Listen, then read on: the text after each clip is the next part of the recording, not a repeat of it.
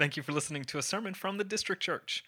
For more information about us, please visit www.thedistrict.church.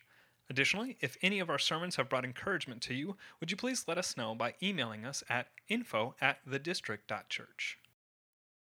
Amen. Good morning, everyone. How are we? Right, good.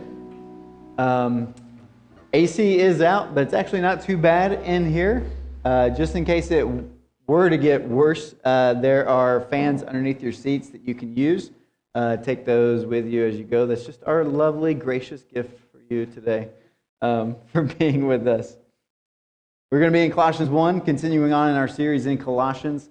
Um, so far, up to this point, really what we've seen is just an introduction. Uh, there was a greeting, and then from there, he moved on to a time of thanksgiving for the church in Colossae. And then the Apostle Paul moved on last week to just a time of petition and prayer, where he was asking of the Lord for the Colossians to really just continue in the good faith, the good work that they were accomplishing in their city, that ultimately Christ, as we'll see today, was accomplishing through them. And so we're just going to continue walking verse by verse. And honestly, guys, like today, there's a lot uh, to cover. And so I'm going to just dive straight into it. Um, and as we dive straight into it, we're just going to be asking for the Lord to just bless our time and for the Spirit to just continue guiding us in His truth for, for our good and for His glory. So let's pray together. Father, we thank you uh, for your word. We thank you that it is um, given to us and that we have been able to read it and study, meditate on it, and ultimately have it transform our lives uh, to know you more, to treasure you above all things, and to, to literally have our affections and our desires um, change and transform from our old selves to our new self. And we'll see that today as we open up your word and we see the activity that you've been doing to create a new people from an old. And to not only do that, but do that because of the authority that you possess in Jesus Christ. So we thank you, Lord, for what you're doing. We thank you for this opportunity this morning to sing the gospel together, to pray the gospel together, to preach the gospel together, and as we'll be doing right now, to receive the gospel together for our maturity, for our growth, so that, like the Colossians, we will continue to increase in wisdom and understanding that is from the Spirit. So, Father, we ask for that this morning. In Jesus' name we pray. Amen. So, Colossians 1, we're going to be covering verses 13 through 23 today. 13 through 23. And what I'm going to do is I'm going to read through those verses, and then I'm going to kind of break the sections up um, as kind of like a sandwich, um, if you will. And, and so we're going to have, we're just going to enjoy a Jesus sandwich uh, today, and it's going to be good for, for our souls. So, beginning in verse 13, I want to start there. He has delivered us from the domain of darkness and transferred us to the kingdom of his beloved Son, in whom we have redemption, the forgiveness of sins. He is the image of the invisible God, the firstborn of all creation. For by him all things were created in heaven and on earth visible and invisible, whether thrones or dominions or rulers or authorities, all things were created through him and for him. And he is before all things, and in him all things hold together. And he is the head of the body, the church. He is the beginning, the firstborn from the dead, that in everything he might be preeminent. For in him all the fullness of God was pleased to dwell, and through him to reconcile to himself all things whether on earth or in heaven, making peace by the blood of his cross. And you, who once were alienated and hostile in mind, doing evil deeds, he has now reconciled in his body of flesh by his death, in order to present you holy and blameless and above reproach before him. If indeed you continue in the faith, stable and steadfast, not shifting from the hope of the gospel that you heard which has been proclaimed in all creation under heaven, and of which I, Paul, became a minister. So, a lot to cover. Um, and, and with this, what I want to do is I actually want to take verses 13 and 14, and then I want to take verses 21 through 23 and kind of cover those together as, as essentially the bread for the sandwich here. And then Jesus being 15 through 20 is going to really be the meat that we're going to just kind of feast on this morning. But, but covering the bread, the sandwich here, um, is, is really talking about the inheritance of the saints in light that was referred to back in verse 12 of our message last week. That we will receive this inheritance because of all that Christ is purchasing for us, all that he is doing for us. And so, what is this inheritance that we ultimately receive? This inheritance that we receive, and again, in receiving this, that you'll see throughout this passage, we are receiving it as the passive um, agents within this transaction.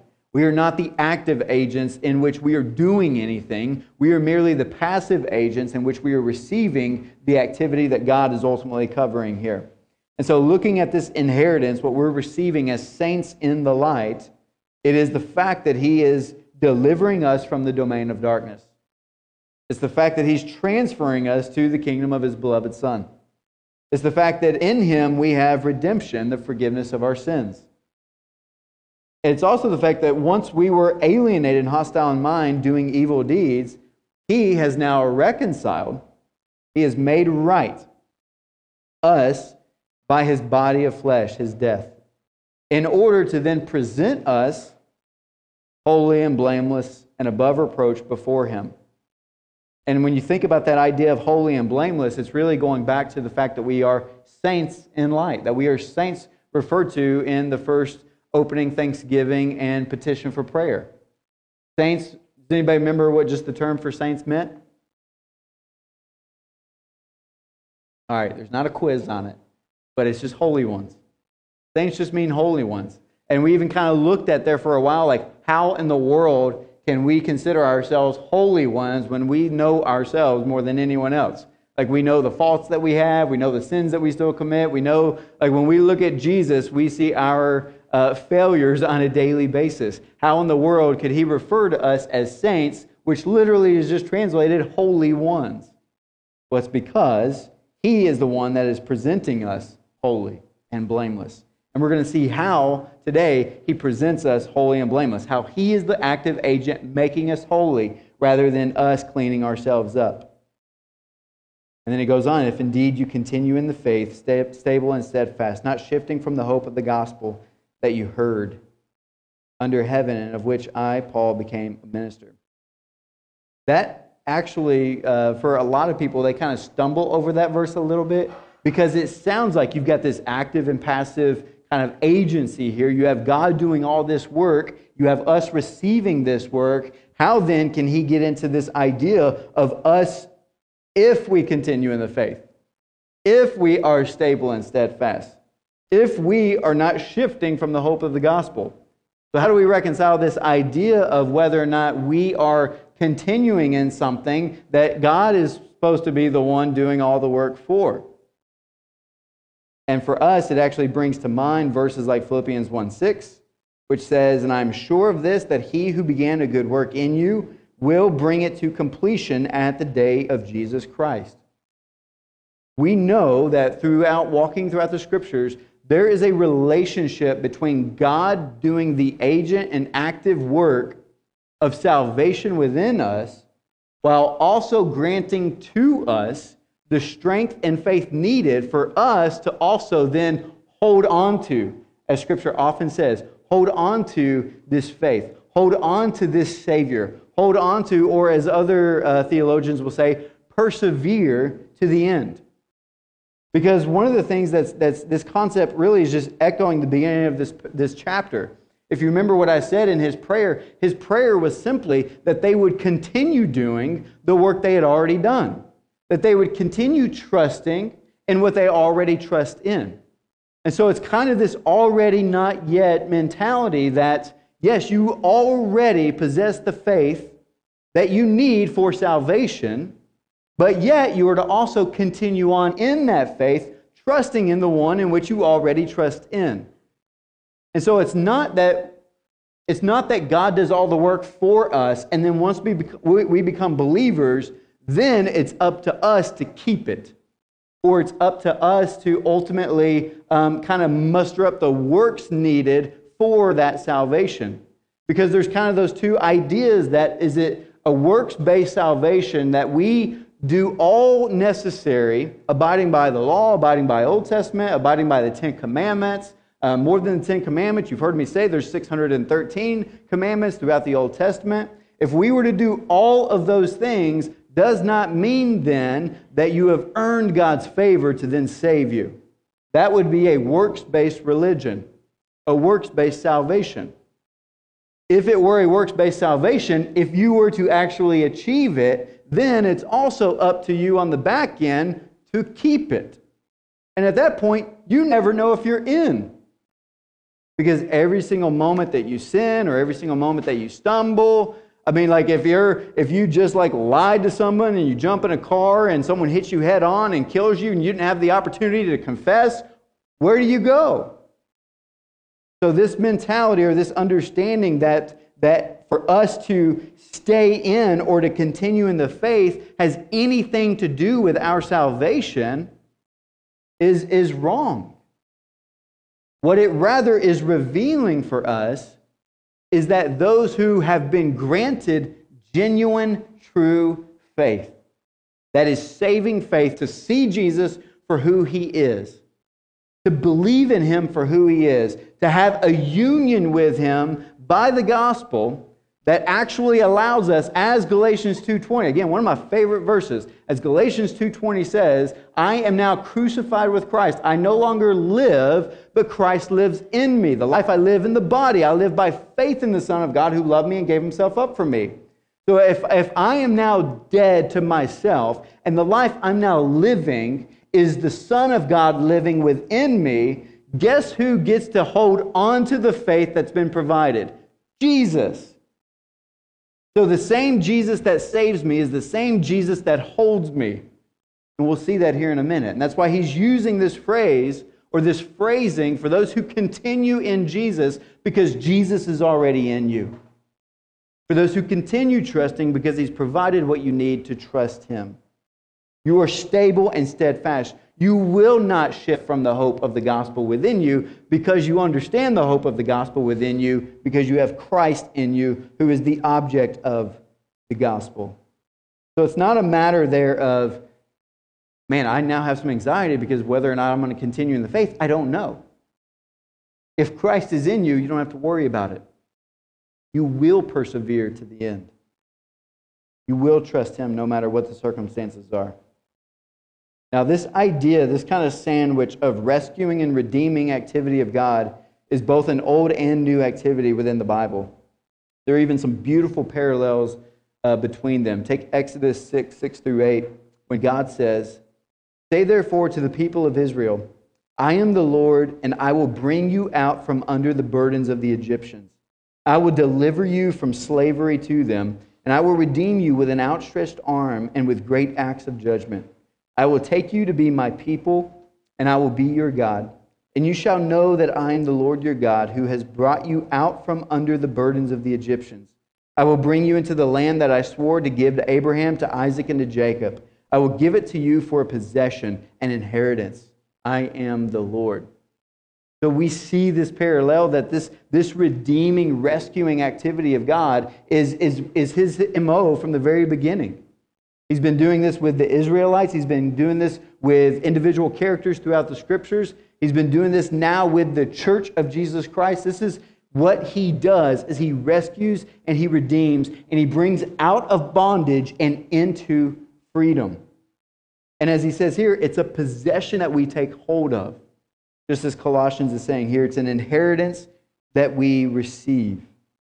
God God is transferring us from this domain or this dominion of darkness. Whereas he says in verse 23, we are hostile in mind, we are doing evil deeds. And so, what exactly is God transferring us from? What is he saving us from? What is he redeeming us from? Because some of us have maybe heard a gospel that is preaching to you that God is saving you from the evil outside from the evil outside. Sometimes people, people kind of picture the scene like, like a superhero movie where you're kind of stuck in a, in a dark alley and, and, and some villain or evil person's coming into that alley and they're, they're trying to harm you, hurt you, destroy you, seek, kill, and destroy, whatever it looks like, kind of the devil in the alley. And then you have Jesus, the superhero, who swoops in to rescue and redeem you out of that alley. That's how a lot of us, and then maybe take you to a secret layer where it's just perfect. Like that's how we kind of view the story of Christianity is that that is what God is doing. He's rescuing those who are good from those who are evil and bringing them home with him. And unfortunately, that's just not the complete gospel. I remember when I first started attending church, um, it was right after 9 11 happened. So, 2001, I was a freshman in high school. We were driving down the road. 9 11 was, was about two weeks earlier. And as we're driving down the road, my dad just makes this statement. He's like, Man, this, this world is going to hell in a handbasket. And we need to start going to church. And he just pointed at a church and just said, We're going there. And that's where we started going. And that's the church that I later came on staff at and served for seven years. And, and wonderful church by God's grace. But I remember thinking, like in that moment, yeah, as a, as a 14 year old, man, this, this world is going to hell in a handbasket. You got these bad guys doing these things.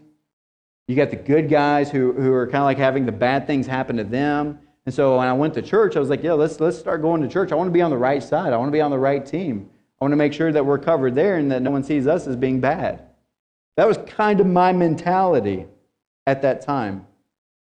I just didn't realize that I too was one of those that was on the way to hell in a handbasket. As the Puritan preacher and author Thomas Watson once said, until sin is bitter, Christ will not be sweet. Listen to these words from Psalm 32 of what it means for sin to become bitter and for you to own really the evil that you are. And the fact that his redeeming work is not just for those outside, but it's for you. Psalm 32, 1 through 7 says this Blessed is the one whose transgression is forgiven, whose sin is covered. Blessed is the man against whom the Lord counts no iniquity, and in whose spirit there is no deceit. Up to this point, you could just kind of hear those two verses and be like, yeah, blessed is that sinner who came to become a saint. Kind of think about who those people are in your life. It might be your boss, might be your neighbor, might be someone within your family at a reunion. Might like you can think about those people that you're like, man, I just wish they would come to know Christ because they're so awful. But then he says this in verse 3 of Psalm 32 For when I kept silent, my bones wasted away through my groaning all day long. For day and night your hand was heavy upon me. My strength was dried up as by the heat of summer.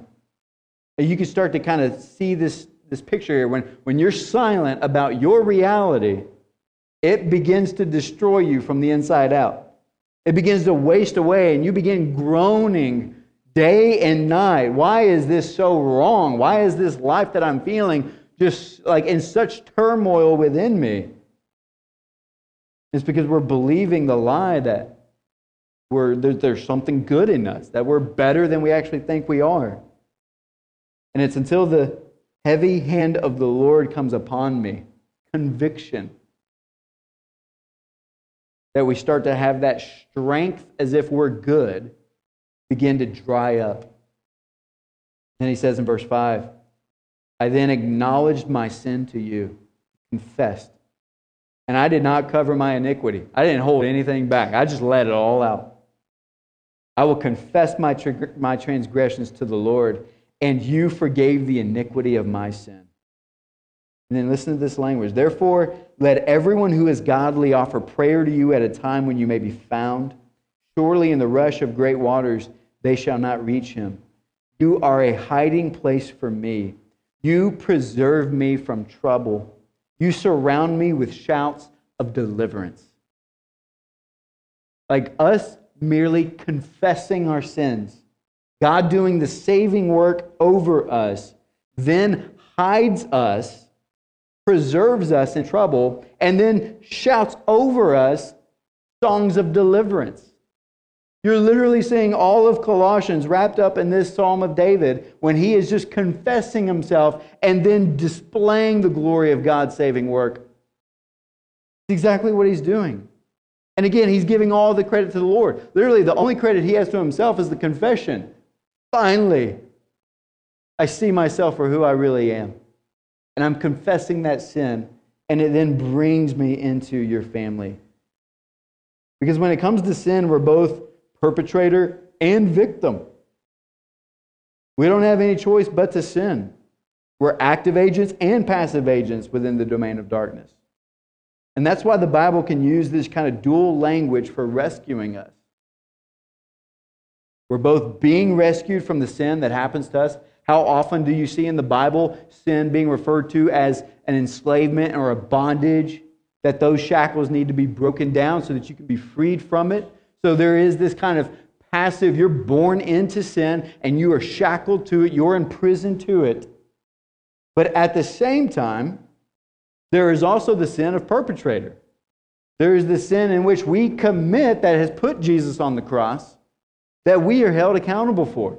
So it's not only that we're just born into it and held by it, but also that our nature within our sin is to live it out and live it lavishly. And so we see this kind of language of God rescuing and redeeming both those who are enslaved to sin as well as those who are loving the fact that they are lavishing in sin and that they are running headlong into it.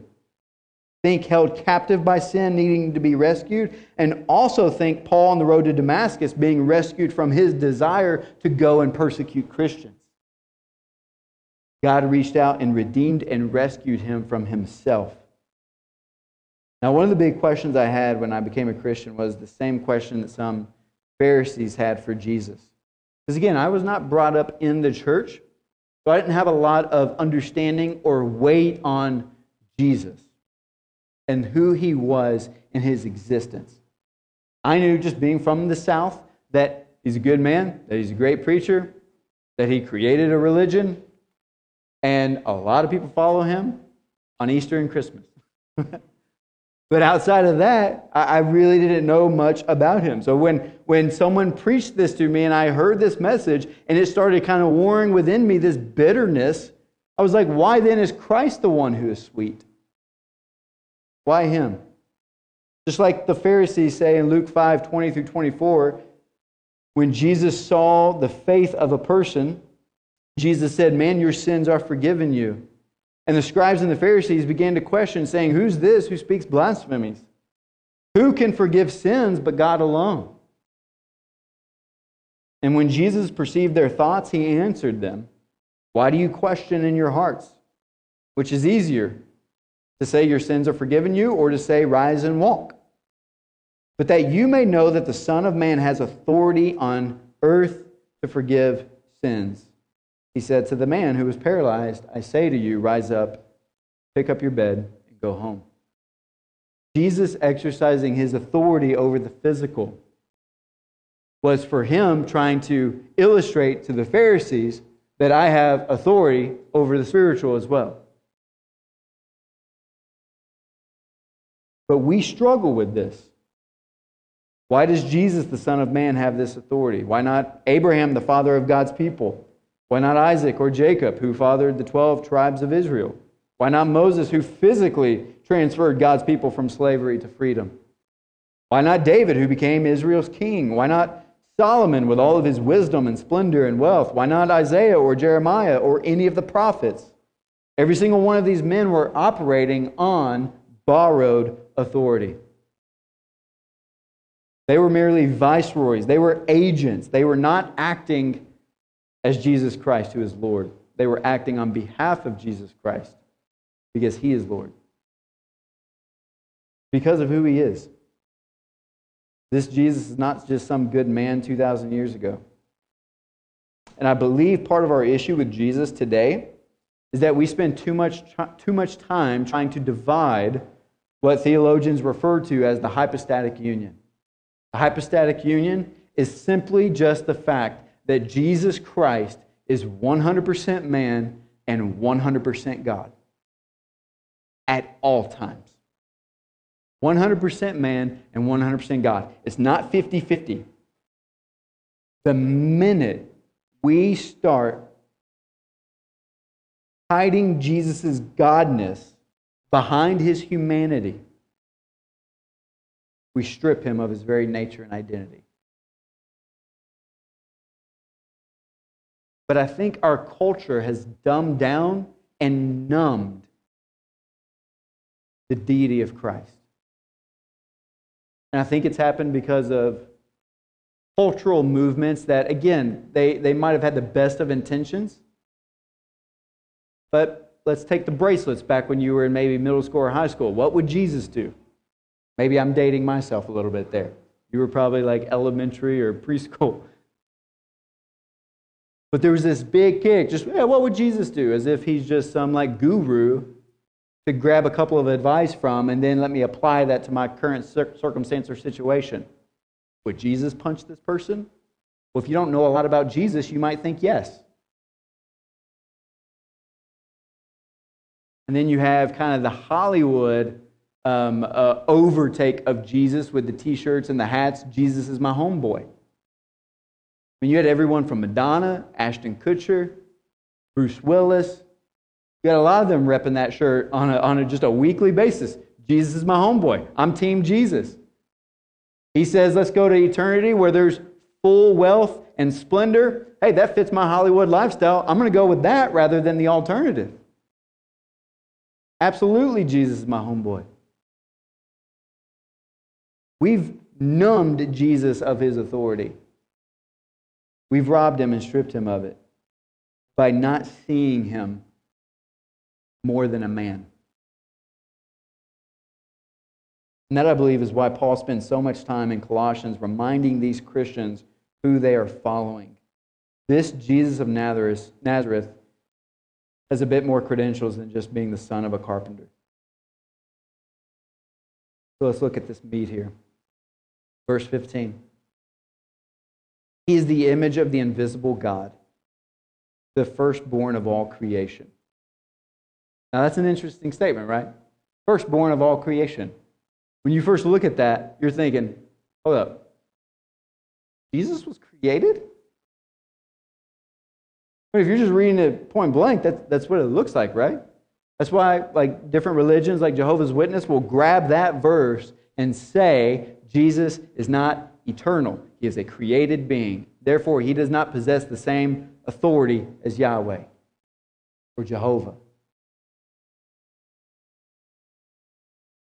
71%, and you've heard us say this if you've been in our membership class 71% of church attending, Bible believing Christians believe Jesus is the first and greatest being created by God. 71%. Like that was a, a, research done amongst 400 evangelical churches across the nation. And 71% of their congregants came back and said, Yeah, Jesus was created. However, you have to really look into the original language of this, be able to see what he's getting at here. This same word for firstborn is also used of David in Psalm 89. Psalm 89, verse 27. And I will make him the firstborn, comma, the highest of the kings of the earth. So firstborn is not a origin as it is a title. It's a title. And as we know about David, as many people think is Jesus in the original Old Testament storylines, Jesus is the fulfillment of David. Like when you're thinking David and Goliath and you're thinking that story, like you're not David in the story. You're not grab your five stones and just start slinging them at whatever the sin is in your life to try to destroy it. Like that's not you in the story. You're the trembling Israelites over in the corner who aren't willing to fight their fight in their sin. Therefore, you need a superhero to come into the story in order to defeat the sin that's in your life, that's standing in front of you, that's keeping you from your promised land. And so, for this, that is Jesus. And David, being a picture of Jesus, is given this title, firstborn, which Christ then ultimately fulfills.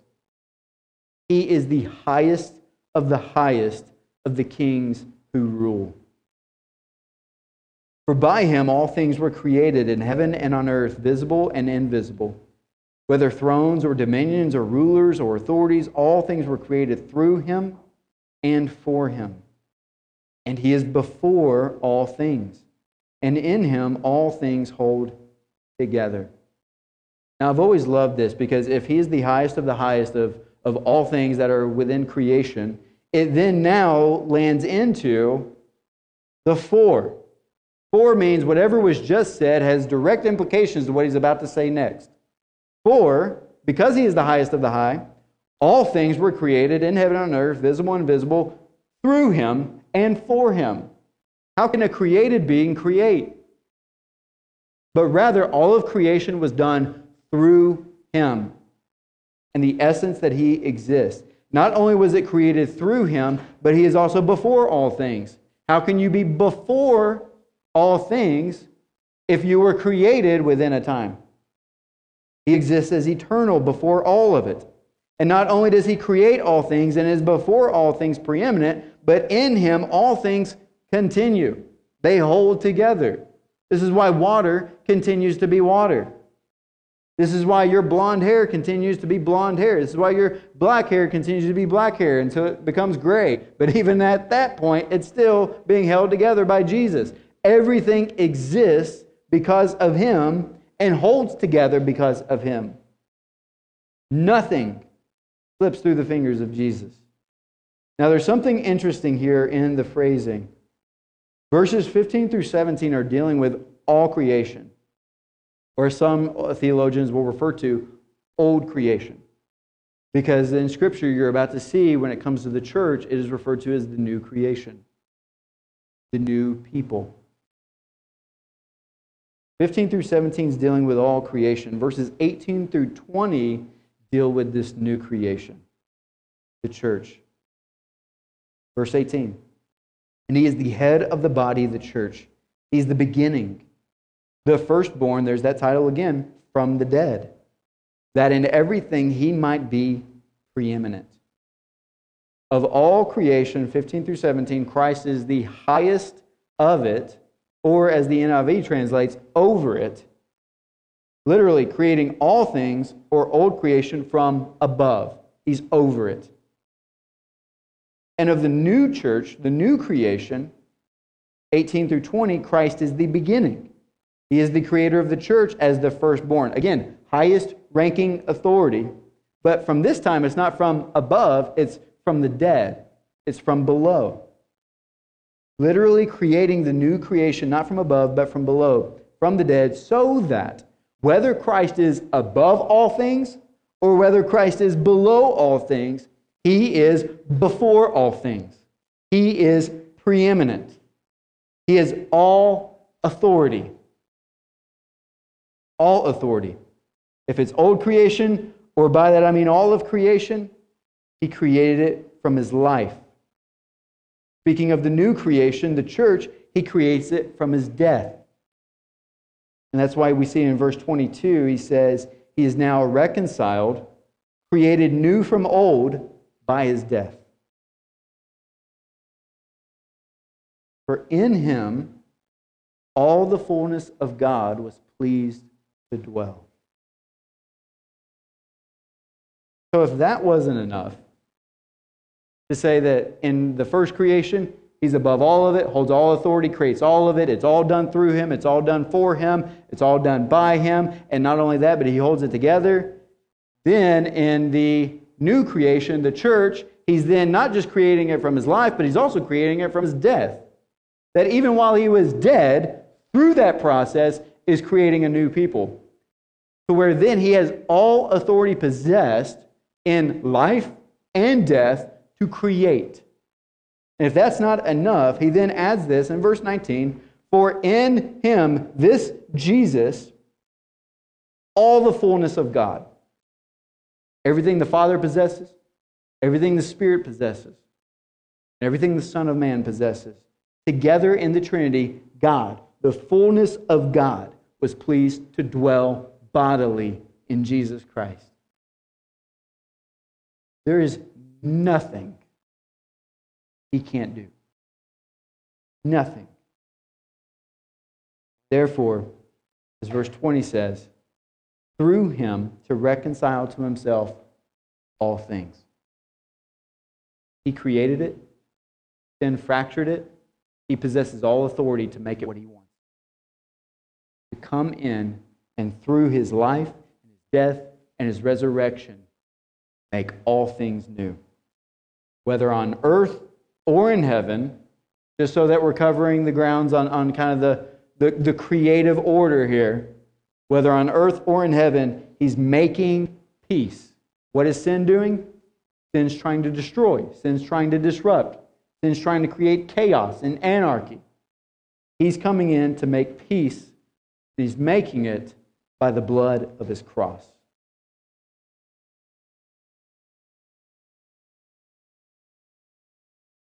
My question for you is what's the worst thing sin can do to you? What's the worst thing sin can do to you? Because some of us think the worst thing sin can do to me is ruin my reputation. Sin can ruin my marriage. Sin can ruin my children and their upbringing, and they might go a, a, a wrong course of action. Sin can ruin my finances. Like we think about sin uh, compartmentalized into the different areas of our life as though sin is just going to kind of stain it. But really, let me ask the question like, what is the worst thing sin can do to you? I'll, I'll take an answer. What's the worst thing sin can do to you? Make you what? Make you deny it, okay? Keep you from intimacy with God, all right? What else?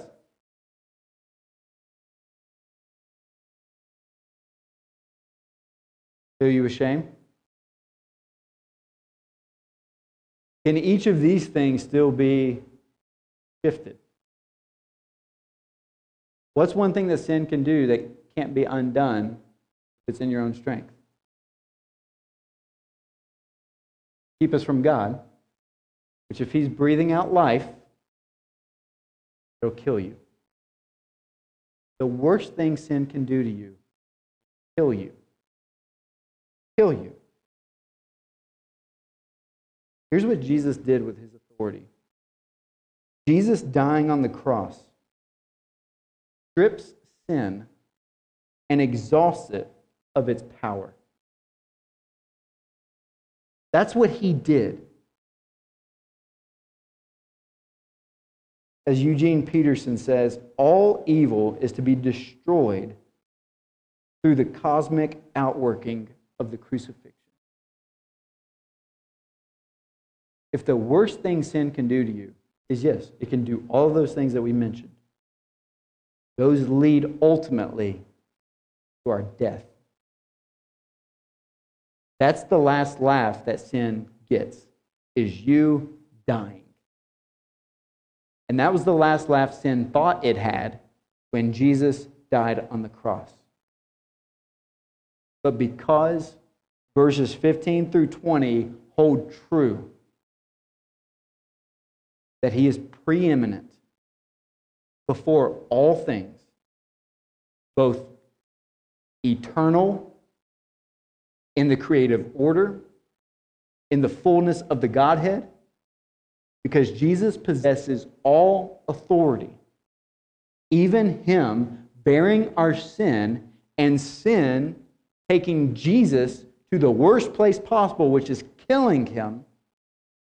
In that moment, Jesus still holding authority to defeat death and stripping sin of its power. So that now, as he's reconciling us to himself, he's able to come to every single one of us who are sinners with sin running rampant to kill us. He's able to come to us and say, you know what? Sin's power to destroy you, to rob you, to kill you, I'm more powerful than it. Because I'm more powerful than it. I can come into your life I can take that death penalty that you deserve because of your sin. I can take it and remove it. And in removing it, I can then grant you grace by giving you my righteousness so that you are reconciled to be in relationship with the Father, Spirit, and the Son for all eternity. Because death has no power anymore. This is the Christ that we serve. And this is the one that, like, when I just think about the sins that we commit on a daily basis, our issue, the reason why we war with them, whether it's lust, whether it's greed, whether it's envy, whether it's wanting what they have that you don't have, whether it's just this constant, like, I can't stop talking about this person because I just find it fun to talk about this person. Like, whatever it is, when we war with it from behavioral modification, which is just let me counter that with something else, all we're doing is kind of going back into this works based mindset. If instead of looking at uh, pornography, I'm going to go and, um, and, and just remove it with like covenant eyes on my computer or whatever it might look like to try to keep myself from it, I'm actually not getting to the root of the issue. The root of the issue is that there is sin indwelling within me that loves to look at pornography, and therefore I'm going to act upon it, and just trying to remove the boundary of it doesn't ever actually solve the issue.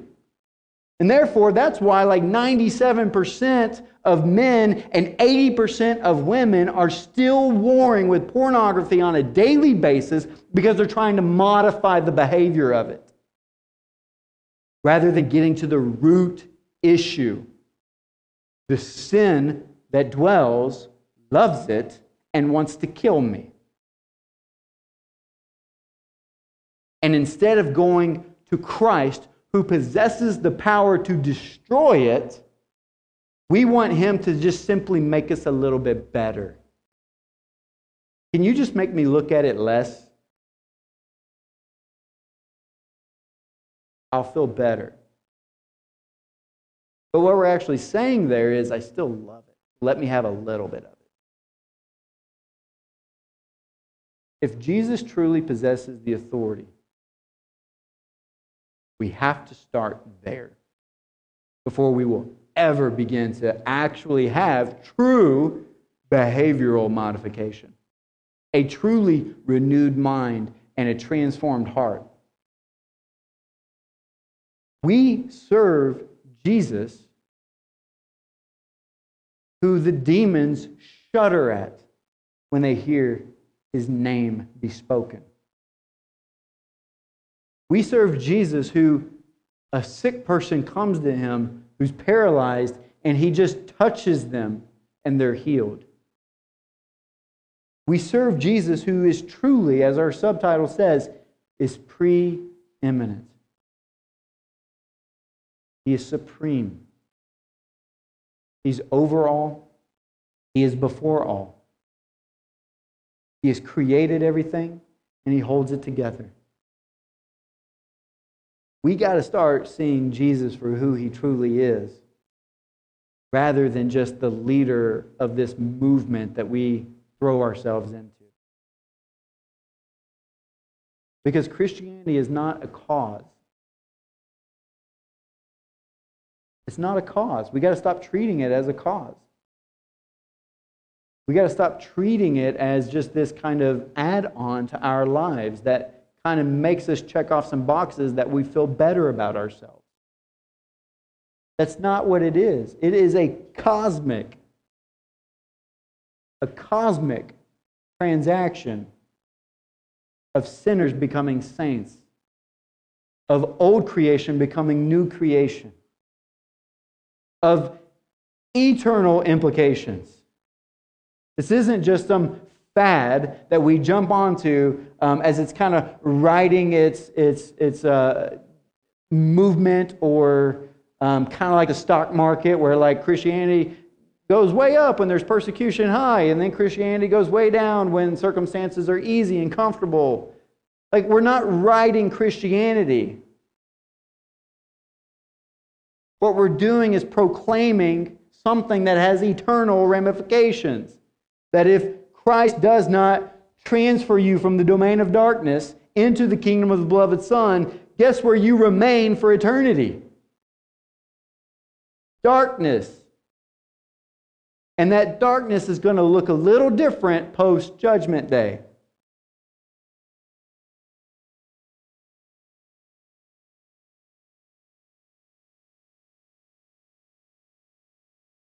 Jesus to be seen for who he is. What I want. I want Jesus to be seen for who he is. You hear us use language, make much of Jesus, or to have his name extolled, to glorify his name, to worship him, to praise him. But all of those things are going to fall flat if we don't have any objective evidence for who he is. You will not worship Jesus if you don't see Jesus. You will not make much of his name if you don't know who he is. If you just see him as a good teacher, well, then, yeah, give him a Teacher of the Year award back in 30 AD. Good job, Jesus. He's more than that. He's not just good man either. Even him, he says, Who's good but God? Don't call me good man. What he's saying there is, I'm more than a good man. I'm God. God's good.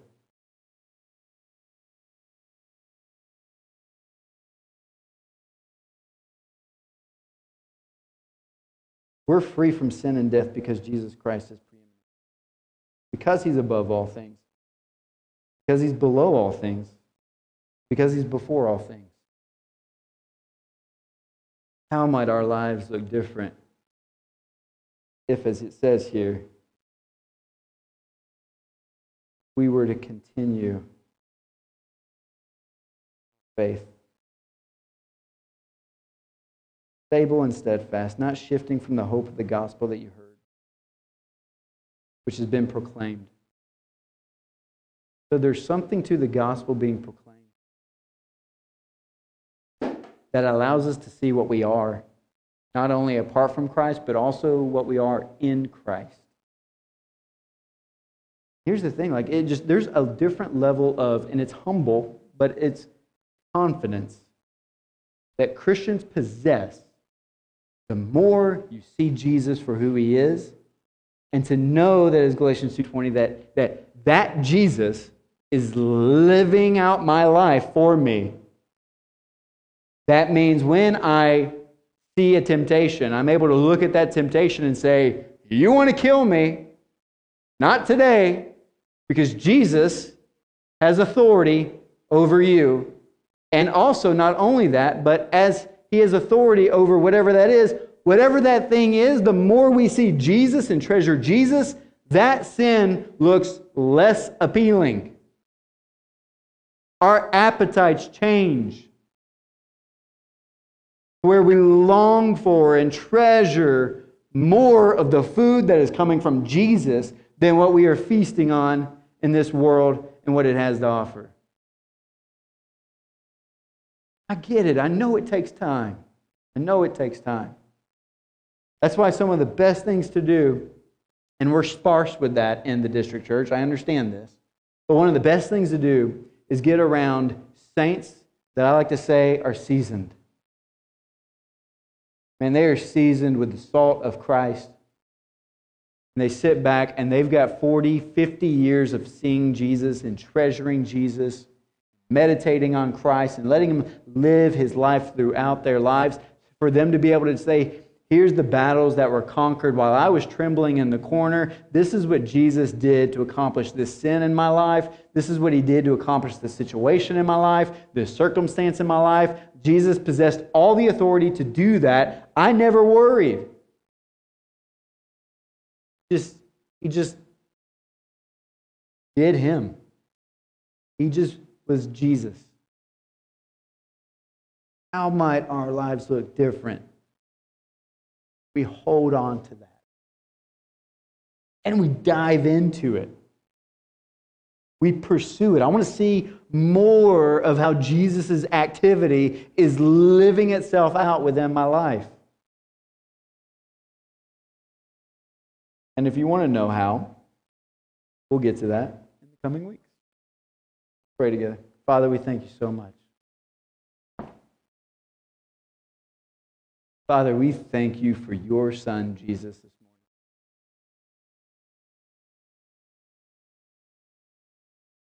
There's no one greater. There is no one greater than Jesus Christ.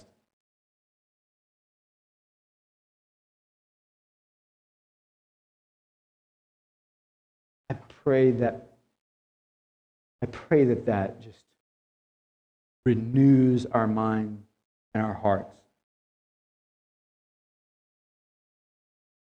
That we find refreshing, just wells of wisdom and spiritual understanding that just flow through our souls because of Jesus living in us. The one who holds the highest of the ranks of kings of authority, ruling over all dominions, over all rulers, over all authorities. And not only that, but he who holds the authority of everything below, even death, bound up in his authority to be able to conquer it, to rise from it. Jesus rules.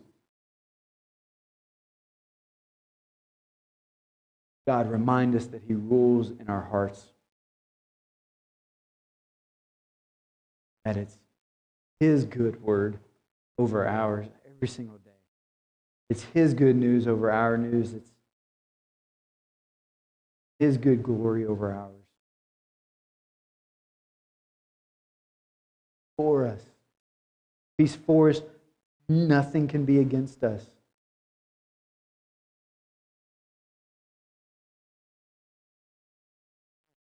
For your life, Jesus, for your death.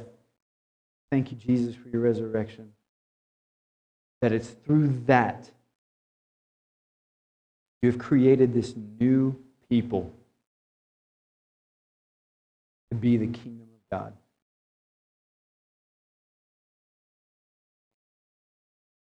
Worship you, we honor you, we praise you. If we don't have the words to praise you, if we don't have the emotions to praise you, if we don't have the intellect to praise you, give it to us. Grant us that as you prayed, the Apostle Paul prayed for this church in Colossians. Make us increase in your good, glorious name we pray. Thank you for listening to a sermon from the District Church. For more information about us, please visit www.thedistrict.church. Additionally, if any of our sermons have brought encouragement to you, would you please let us know by emailing us at info at thedistrict.church.